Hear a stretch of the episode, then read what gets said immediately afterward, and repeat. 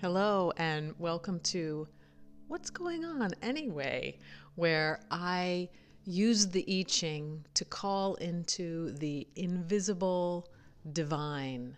And I'll use other things like angel cards and some of my favorite divination cards to find some answers as we call into two week segments of time. And I start with the I Ching. What I did is sat with the question of what is the best thing for all of us to keep in mind as we go through this next two week cycle until we run into the new moon, and then I will ask again. So I'm asking for guidance, support, and direction for these next two weeks. And here we are. This is a full Leo moon. And um, I love to listen to what astrologers have to say about this and um, pay attention to what other thinkers and feelers and friends are feeling about this particular time. And I've um, gathered my information from my own feelers and my own thinkings. And I loved the idea of having a slow January and that was really true for me. My January was slow. Things are starting to pick up a little bit here, and I'm feeling more direction and focus. I feel like things are working out for me. I can make plans and follow through with them. People are calling me, things are happening. Um, and I don't mean people are calling me, I mean um, opportunities are showing up. When I say people are calling me, there's like these certain kinds of opportunities that just didn't seem to um, make sense before now. So um, I threw the I Ching with that question in mind. What can we focus on? What is different now? And what is the best thing to keep in mind right now for these two weeks? And as I threw the reading, I had this sensation in my body and it went from the middle back of my chest, so right behind my heart, and uh, almost like wings opening and then enveloping in front. I could feel a sensation coming down my arms to the backs of my hands. And I was asking the question for more than just me, for us. And the response that I got, or the hexagram that I got, and you know, I know not everybody is familiar with the I Ching, and this probably isn't the right moment to explain the I Ching or how it works. Um, but what you can know, if you're not familiar with it at all, is that there are 64 possible hexagrams with six changing line for each hexagram that you could possibly get. And they're meant to take you through um, every possible situation that you could encounter as you travel through human existence. I, I can't speak to more than that. That's maybe it's through a kind of beingness or transformation that happens, but this is specifically for humans, I believe. And it's an ancient Chinese um, practice. And maybe there's more to go into with that, but I'm going to stick here with the changing lines that I got. So we got hexagram 43, which is deciding. And the questions around this are what do you stand for? How do you define yourself? What belongs in your realm and where do you need to make a clean break? And I know for myself and the folks that I've been in more intimate discussions with lately, there's this real strong feeling around boundaries. And gosh, we've been talking about boundaries for years, but there's a real sense of the benevolence of boundaries or how boundaries actually are our our guidance system and part of what makes life feel even more like living. So I've had this sort of wounding pattern of trying to discover and find my own worthiness outside of an external authority. And when I listen to my boundaries, my inner guidance system, and I give myself space and I say no th- to things or questions or, or um, oh, invitations, and I say no when I know it's a no, then my body rejoices. I can feel it. There's a rejoicing. I often feel guilty at the same time, but right alongside of that is this oh, it's like a very young part of myself that is jumping up and down, being like, she showed up for me. She is listening to me. She's taking care of me. And so it's a real kind of inner parenting that goes along with boundaries for me. And when I think about what belongs in my realm and where do I need to make a clean break, well, I, it almost feels like I can absolutely no longer do things that are outside of my internal yes.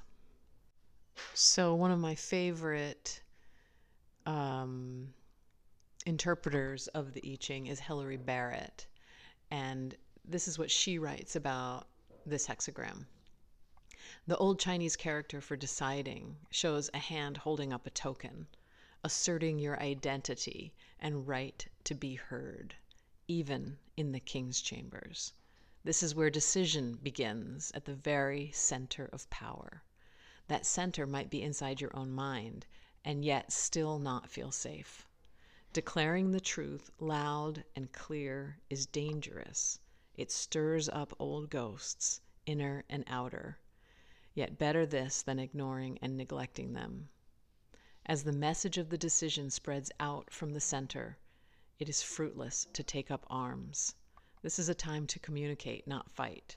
It will serve you better to focus with clear intention on what you're moving towards rather than what you're reacting against.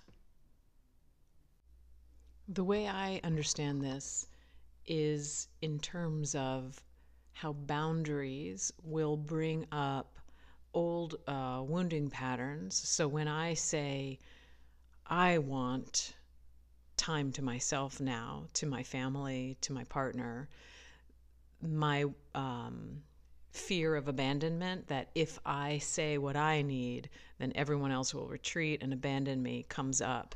And for me, that's the stirring up of the old ghosts, inner and outer. And what this hexagram is pointing to is saying that declaring the truth loud and clear yes, it is dangerous it will bring up old patterns that are scary and difficult, but this is better than ignoring and neglecting them. And the time has come that this message from the center, that we make a decision, it comes from the center, we don't fight against that. And that now we communicate. Now is the time to speak our truth. I've heard that for years, speaking your truth, but now is the time to speak the truth from inside to outside. It's a kind of involution that I've been thinking for a long time in terms of yoga and my own spiritual practice of needing to flip things over from the way I felt safe in being a uh, person in the world, being good. Right? That's something that I wrote down actually today. I don't want to be good. I want to be free.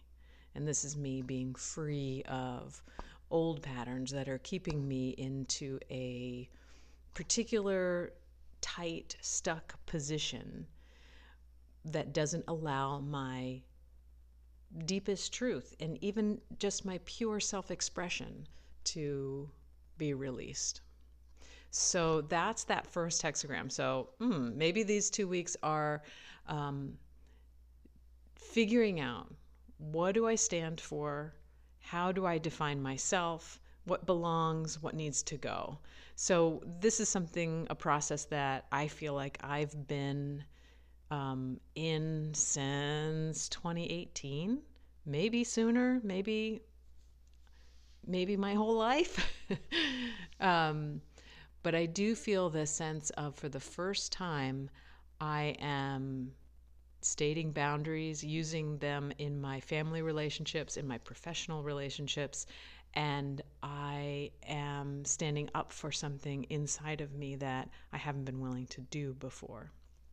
So that feels positive to me. So we've got this deciding, defining myself because of the boundaries that I am using. So my boundaries are defining me.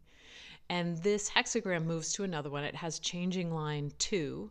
It says alarmed, calling out, evening and night, bearing arms, do not fear. And I think, I really do need to look that one up, but I think that one has to do with this is feeling like um, having to be vigilant with these decisions that are made, but do not fear. So there's a vigilance and no fear. And this hexagram moves to hexagram 49, which is radical change. And when it moves to a new hexagram, this is sort of the future that we are being promised. So this isn't necessarily what we're going to see in these two weeks, but it moves us in the direction of radical change. And the questions are how can you break the mold? How must the form change to express the essence? So, how must the form change to express the essence? And that leads me right to the question of how are the ways in which I do things, the patterns, the old standards. Um, I used to think I had to work and work and work and be selfless and do for others, and then I would be allowed to have a little slice of that freedom and that um, entitlement. I couldn't find that within myself. I was seeking for an outer authority to say, okay, it's your turn now. And it kept not being my turn. And so now I'm wondering how does this form change to express the essence? How do I find my inner authority, make friends with it, make agreements with it, so that there's a kind of outer form changing that's allowing my self expression to come uh, to the surface. So my self expression is very rich inside of myself. And when I am feeling tasked to bring it to the outside, I get all kinds of uh, ways of preventing that. It's like a stuttering. It's not that I'm physically stuttering, it's like my my energy stutters and holds back and yes no yes no and i i get nervous about trying new things. And meanwhile, the inside of me has multitudes of ideas and possibilities, and I'm so excited about all of these things. But my avenues for self expression have been so limited by my own fear. So now I'm wondering how is this mold breaking? How is there going to be a radical change that allows a kind of truth and confidence to come out of me that is uh, integral to me. Um, and then I'm going to read you from Hilary Barrett what sh- she writes, her interpretation of radical change. It is time for transformation. The old Chinese character for radical change, which also means leather, shows an animal hide. This is change like a shaman's, putting on a new skin to change your identity. And it is also revolutionary change. This hexagram marks the day when the Zhou people, Zhou or Zhao people, and their allies marched out to meet the armies of the corrupt Shang dynasty and defeat them. You change the governing principle and bring about renewal. So now this, this is me aside, does this mean that there will that we will actually see radical change on the outside? Can we bring radical change on the inside? Can I confront this need in me to rely on an outer authority and bring about a kind of radical change where I'm relying on my own authority and interacting with the world based on that inner sovereignty. Okay, now back to her interpretation. In the moment of change, there is truth, sincerity, and a sure knowledge. Then the power of the whole unfolding creative process, from the source, source through to fruition and fulfillment, can enter here and change the world. Naturally, regrets vanish, along with the past to which they belong. The new time is coming. Haven't we heard that? The new age, the new time, the new earth. Um, I feel like we've heard that a lot. And of course, we have heard that a lot. But maybe it really is here. I'm utterly and eternally optimistic. I'm embracing my Pollyanna attitude and we will see. So, in these next two weeks, how will it be curious to notice the ways in which boundaries are insisting on an inner authority and creating the kind of spaciousness that allows for radical change. I find this very exciting. So in addition to doing to throwing the I Ching, I pulled some I have both angel cards and these yoga cards and I keep them in a bowl together. And so I pulled out a handful of them and this is I haven't flipped them over until this very moment. We've got truth, devotion or bhakti, blessedness, Blessedness is danyata and compassion. Truth, devotion, blessedness, compassion. I need all of that as I work with my boundaries. And here I am sending you strength to deal with your own knowingness and your own sovereignty, your inner authority to make the decisions that you need to make. And I will be back with the new moon reading, and we'll see what's changed between now and then. But before we go, I did look up line two of that first hexagram, and it said, do not fear, alarm, calling out, evening and night, bearing arms, do not fear. And I want to read to you what Hilary Barrett interpreted that as because it sounds important to me. Now the call to change has come. It's more important than ever to carry your message or charge well. Yet impossible to know what the change may bring. So you are far from confident about responding to the call and peer out into the dark, constantly on guard against all possible threats. But because you are alert, you need not be afraid. So I think sometimes the changing lines really point the hexagram to a particular way of thinking about it. So this idea of the call to change has come. It's really important to carry your message it's impossible to know what change may come of it. Um, so you're afraid. No. Are you afraid? I don't know. It's not the fear, it's that sense of unknown. It feels like everything could possibly be a threat. But the I Ching is advising us to be alert, not afraid. And lastly, I did pull some cards. This one, these cards happen to be Soul Oracle cards by Sonia Choquette. And I just grabbed a handful as many I usually grab as many as it feels right for me to grab and this was 6 of them. So it starts with express your joy, be decisive, which that goes along um, with the first hexagram that we got, which is deciding. Claim your art, be creative, revive the dormant, and build on solid ground.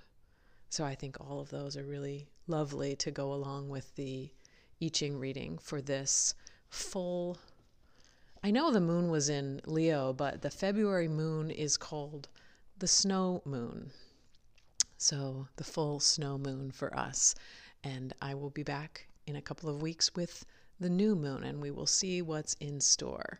So goodbye for now. I'll see you soon.